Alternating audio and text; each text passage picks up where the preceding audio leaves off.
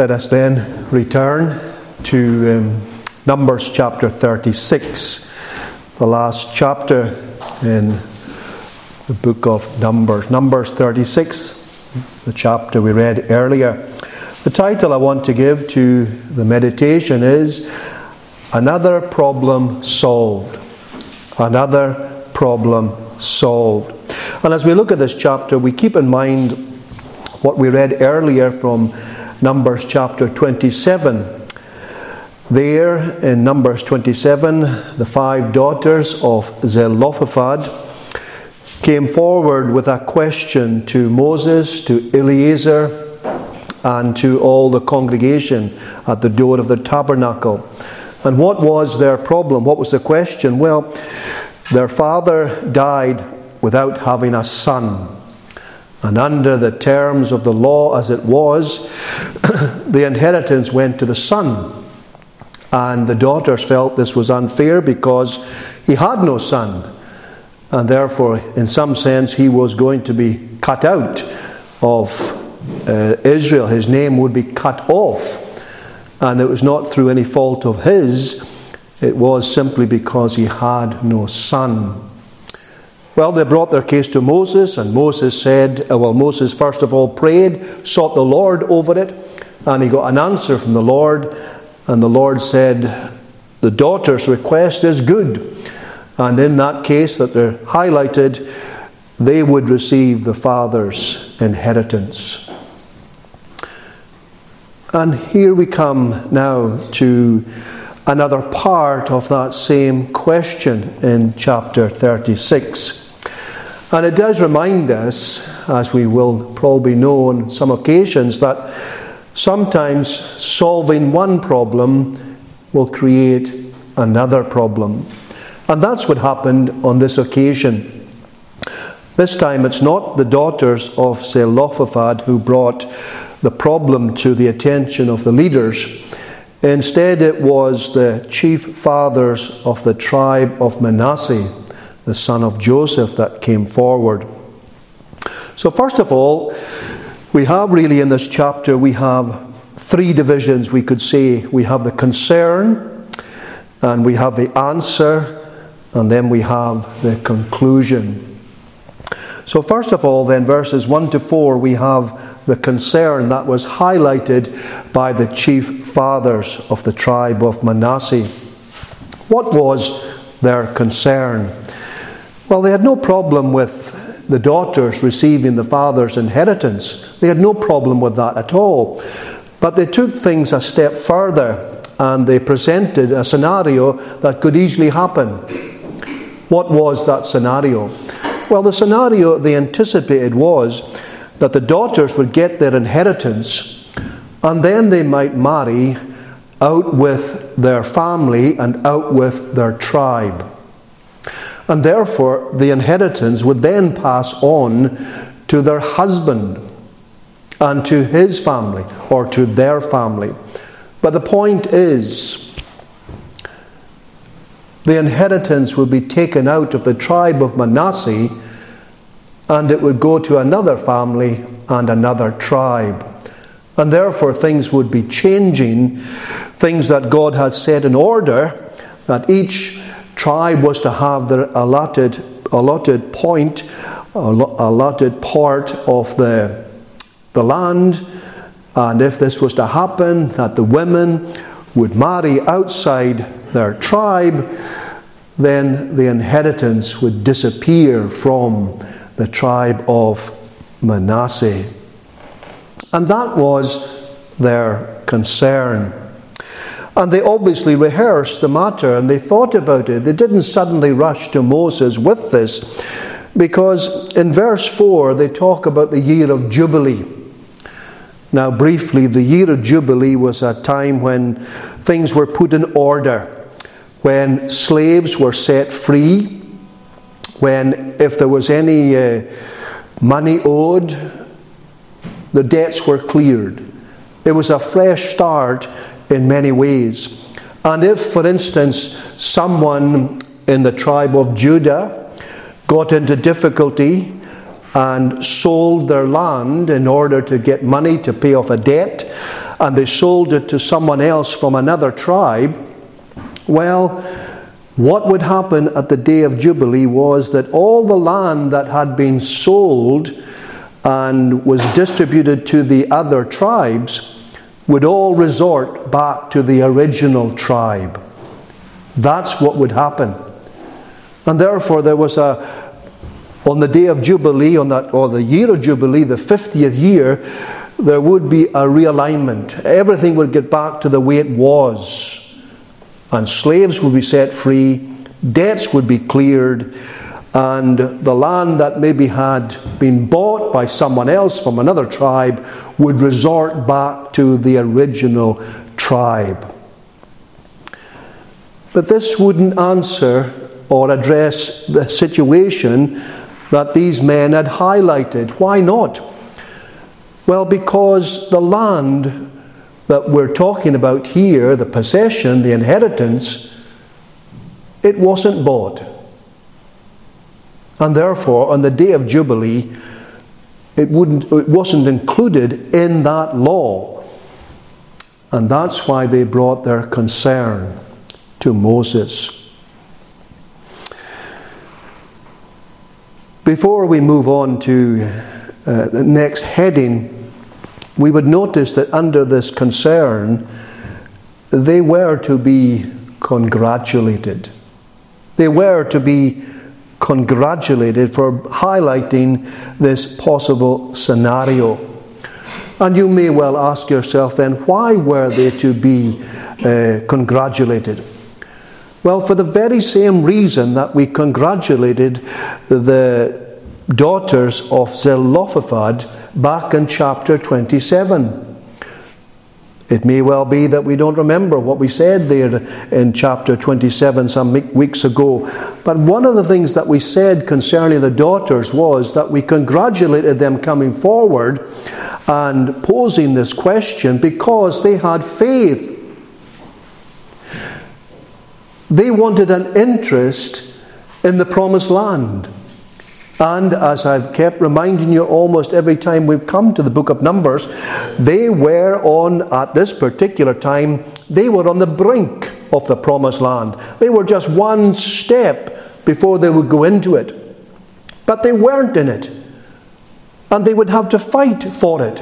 And there would be many difficulties ahead of them how long it would take them to occupy the promised land and for the land to be divided and for them to settle in, we don't know. We cannot tell. They couldn't tell. But they were looking past all the obstacles, all the difficulties, all the disappointments, and they were wanting their portion in the promised land. And that is by faith. And it's exactly the same for the heads of the tribes here they were interested in the promised land and they wanted to keep their inheritance. And they believed the promise. And this would remind us that they were, in some sense, a bit different from the first generation. The first generation were not those who believed. But here, the second generation, they were showing, with all their faults, they were showing that they had their minds, their affections set upon the things of God, and they wanted their portion in the promised land, and they wanted to keep that portion. They didn't want it to be diminished in any way. Maybe this verse here that I'm about to quote to you is apt and appropriate, and surely it describes their, their thinking and their mentality. Jesus on the, the Sermon on the Mount, when he was laying down the, the kingdom laws, if you like, for his kingdom. What does he exhort the people there? He tells them not to worry about tomorrow and all of these things. He, they're, they're not to be like the Gentiles, they're not to worry about uh, food and clothing. Instead, in Matthew 6, verse 33, you know it. But seek ye first the kingdom of God and his righteousness, and all these things shall be added unto you. You are to seek first the kingdom of God. That's exactly what these people were doing. They were interested in the kingdom of God in that time and in that generation. They wanted an interest. and they wanted a portion and a part of the promised land, and the part that was allocated to them, they didn't want it to be diminished in any way. They wanted all. They wanted all that God had for them. And we want to ask ourselves here this night have we not got the, the heavenly promised land before us? Have we not got heaven before us? Have we not got that glorious place where the Lord Jesus Christ is, who's gone before to prepare a place for us? Have we got an interest in that? Is this something that occupies our minds? Is this something that we're seeking to press into? Friends, these people can give us a good example. We can be motivated by them with all the difficulties that lay ahead of them. And they didn't know everything, but they were sure that God was going to give them the promised land and they were going to secure that portion for themselves and for their families and for those that would come after them in order that their portion would not in any sense be diminished. This is the way. This is the mentality that we must adopt. We must be zealous for these things. Was not Christ zealous when he came from heaven? And he would not be distracted in order to work out a salvation for us, in order to secure our eternal destiny? Was he haphazard about it? No, he was not. And neither must the people of God. They wanted God's people to have what the Lord would have them to have. Maybe another New Testament verse would help us to understand their psychic. What have we got in Philippians chapter 2, verse 20? We have here in these verses a description of Timothy. Now, Paul was going to send Timothy to the Philippians. And this is what he says about Timothy For I have no man like minded who will naturally care for your state.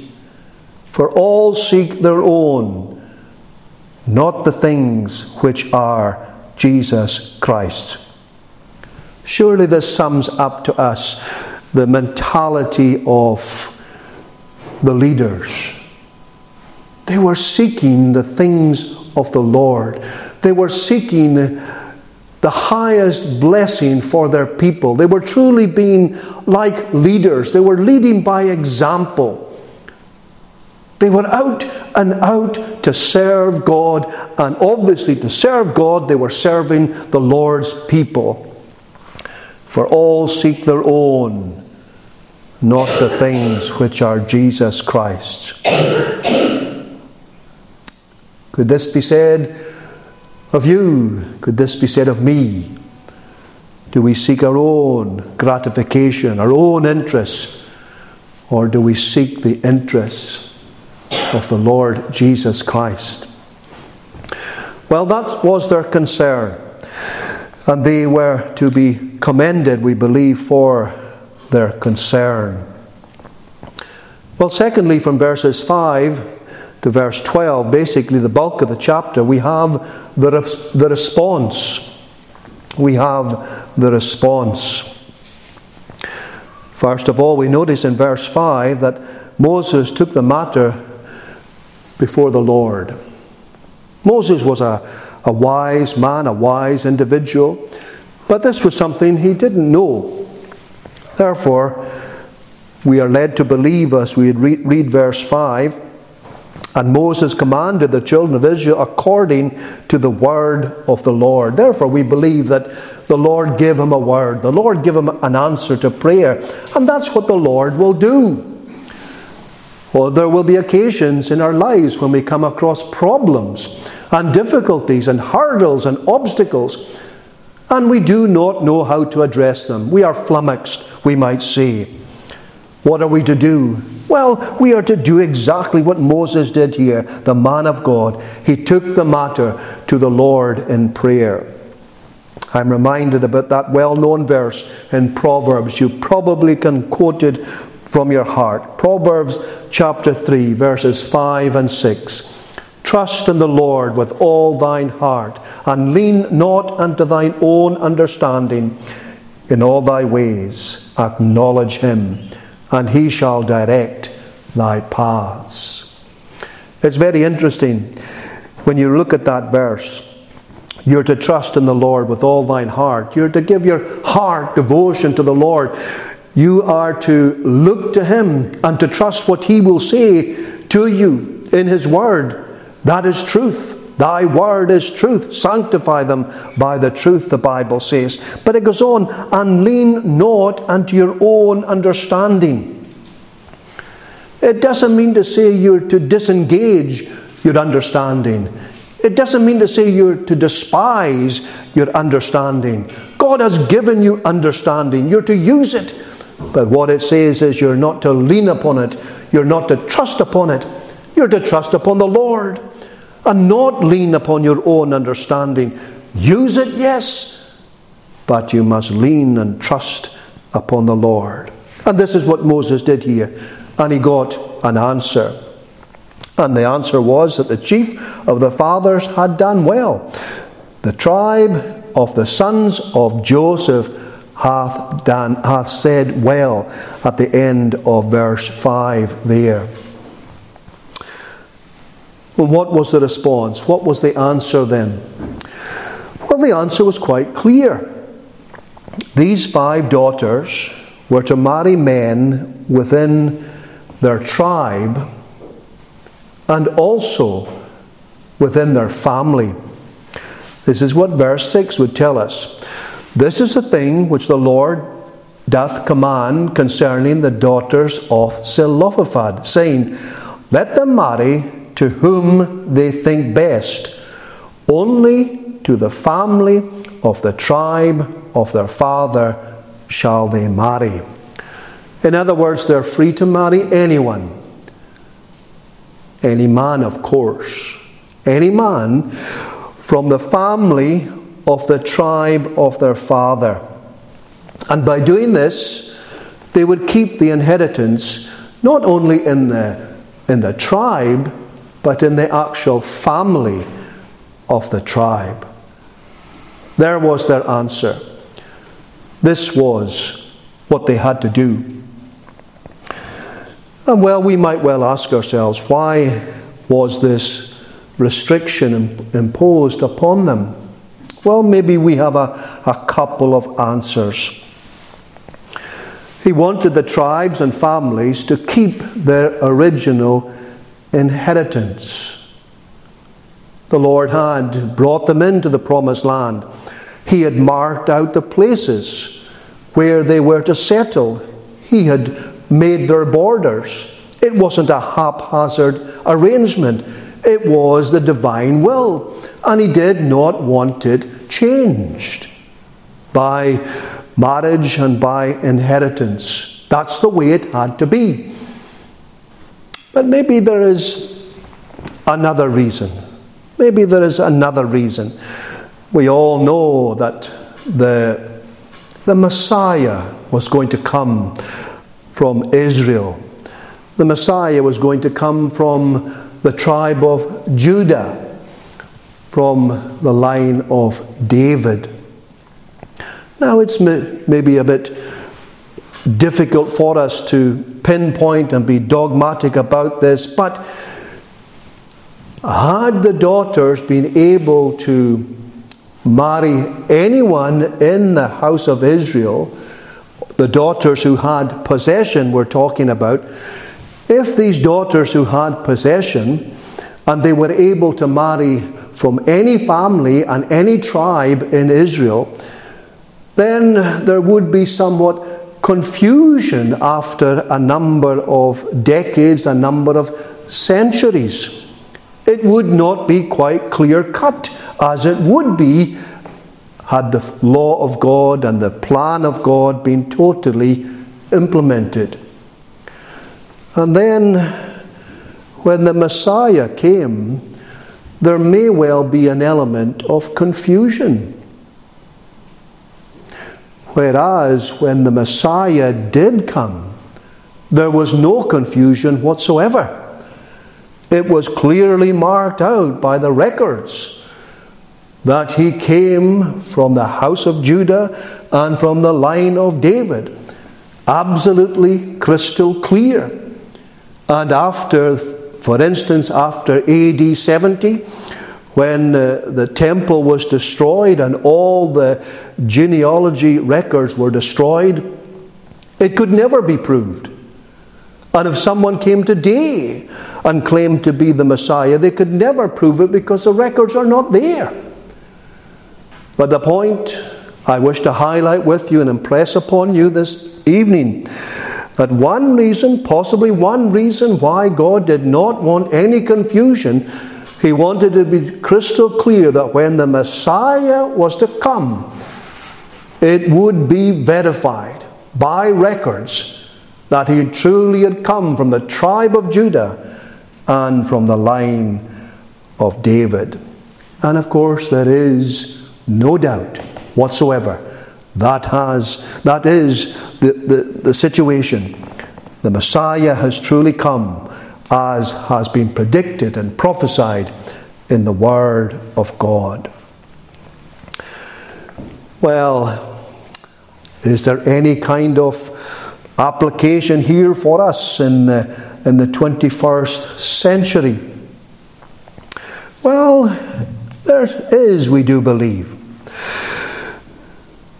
We will no doubt know that the Apostle Paul in the book of Corinthians speaks upon the matter of marriage. And marriage was a contentious issue in Corinth. And many were saying that you shouldn't marry. And some people, for instance, maybe they got married when both of them, that's the husband and wife, were pagans. The gospel came, and one of the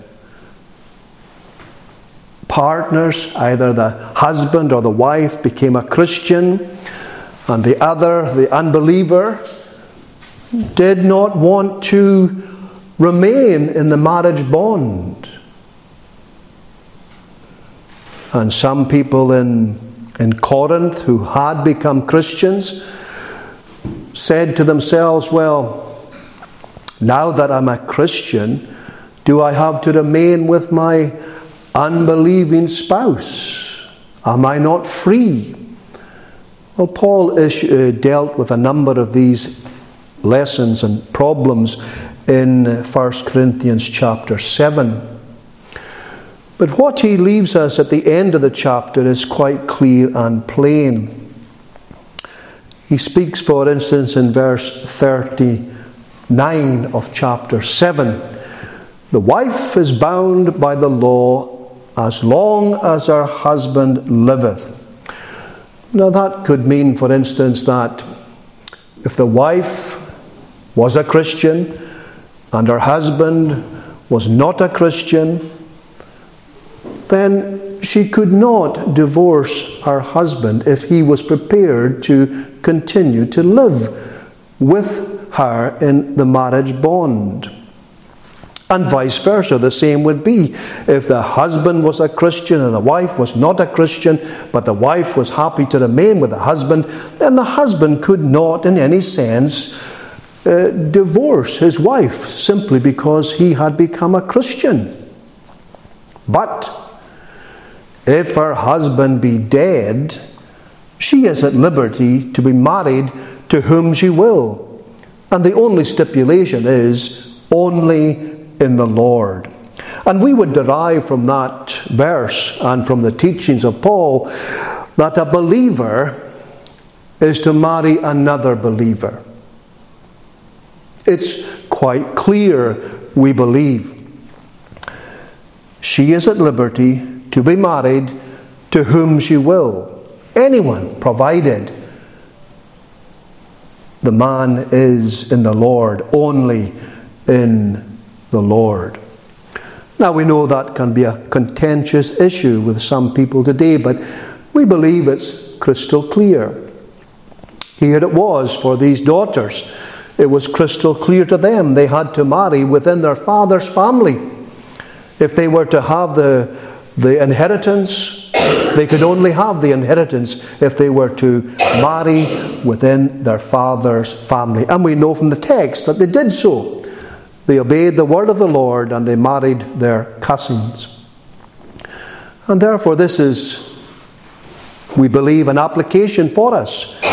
But as far as marriage is concerned, the Christian is to marry another Christian in the Lord. But there's maybe another side issue with our own particular setup that we have in this Presbyterian church. We are pedo Baptists, that is, we baptize infants, infants of believers. They bring their children forward for baptism. We believe it's consistent with the covenant of grace.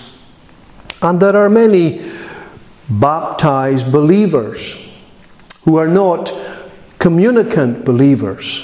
Now, a baptized believer is someone who has been baptized normally at infancy, and they are regarded as being members of the visible church. They are baptized believers of the visible church. They haven't made a profession of faith, they, they're not communicant members, but nevertheless, we would regard them as baptized believers of the visible church. What about them? Would this have any application to them? Are they free to marry anyone they like? Well, we would incline to say no. At the very least, we do believe that this would teach us, and what Paul would teach us about marriage is that the very least that a, a baptized member of the visible church should marry is another one in a similar position, one who's also at least a baptized member in the visible church. We do believe this is a, an appropriate outworking of what we find here and what the Apostle Paul teaches us in regard to marriage in Corinth, where there were lots and lots of problems. But nevertheless, we do feel it's appropriate to say these things. I realize that most of those before me this evening, that maybe this is not not applicable unto you, but there may well be some. And of course, we have a, a wider ministry than the physical ministry before us, and we never know who hears, and we do trust that the Lord will bless His word to all who hear. And then finally and briefly, we have in verse 13 here, we have the conclusion some would say this is the conclusion of the section from verse uh, from chapter 33 to 50 uh, 33 50 to the end of the book. And others would say this is the conclusion of the book itself. And here in verse 13, what do we have? These are the commandments and the judgments which the Lord commanded by the hand of Moses unto the children of Israel in the plains of Moab by Jordan near Jericho. Well, if this is the end of the book, as it is, if this is referring to the whole book, here we have the people about to go into the promised land. And what better way to go into the promised land to hear the commandments and judgments of the Lord, and then when they go into that promised land, the land that the Lord had sworn to Abraham, Isaac, and Jacob, that they would obey him. We know from our look at the book of Numbers, this was not the case. They were very disobedient, and they had to be chastised and severe judgments fell upon them during their 40 years in the wilderness. But here was a fresh generation about to enter in. And what better way than to heed the commandments and the judgments of the Lord? And this is relevant to us all. This is relevant to us whether we be on the way most of our years or whether we're beginning our life, our Christian life, our life of faith. It is surely to be obedient to the judgments and the commandments of the Lord. We'll know His presence, we'll know His leading, we'll know His guidance. He will take us ultimately to glory. We can only go that way with His presence and knowing His presence with us if we are obedient. Trust and obey. There is no other way. That's really what he's saying to them.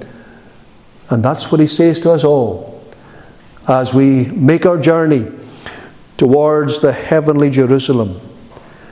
It is to be obedient to him, to his law, to his judgments, to his commandments, reminding us again of that words of the Lord Jesus Christ to us. If you love me, keep my commandments. Another problem solved. May the Lord bless his word to us. Let us pray.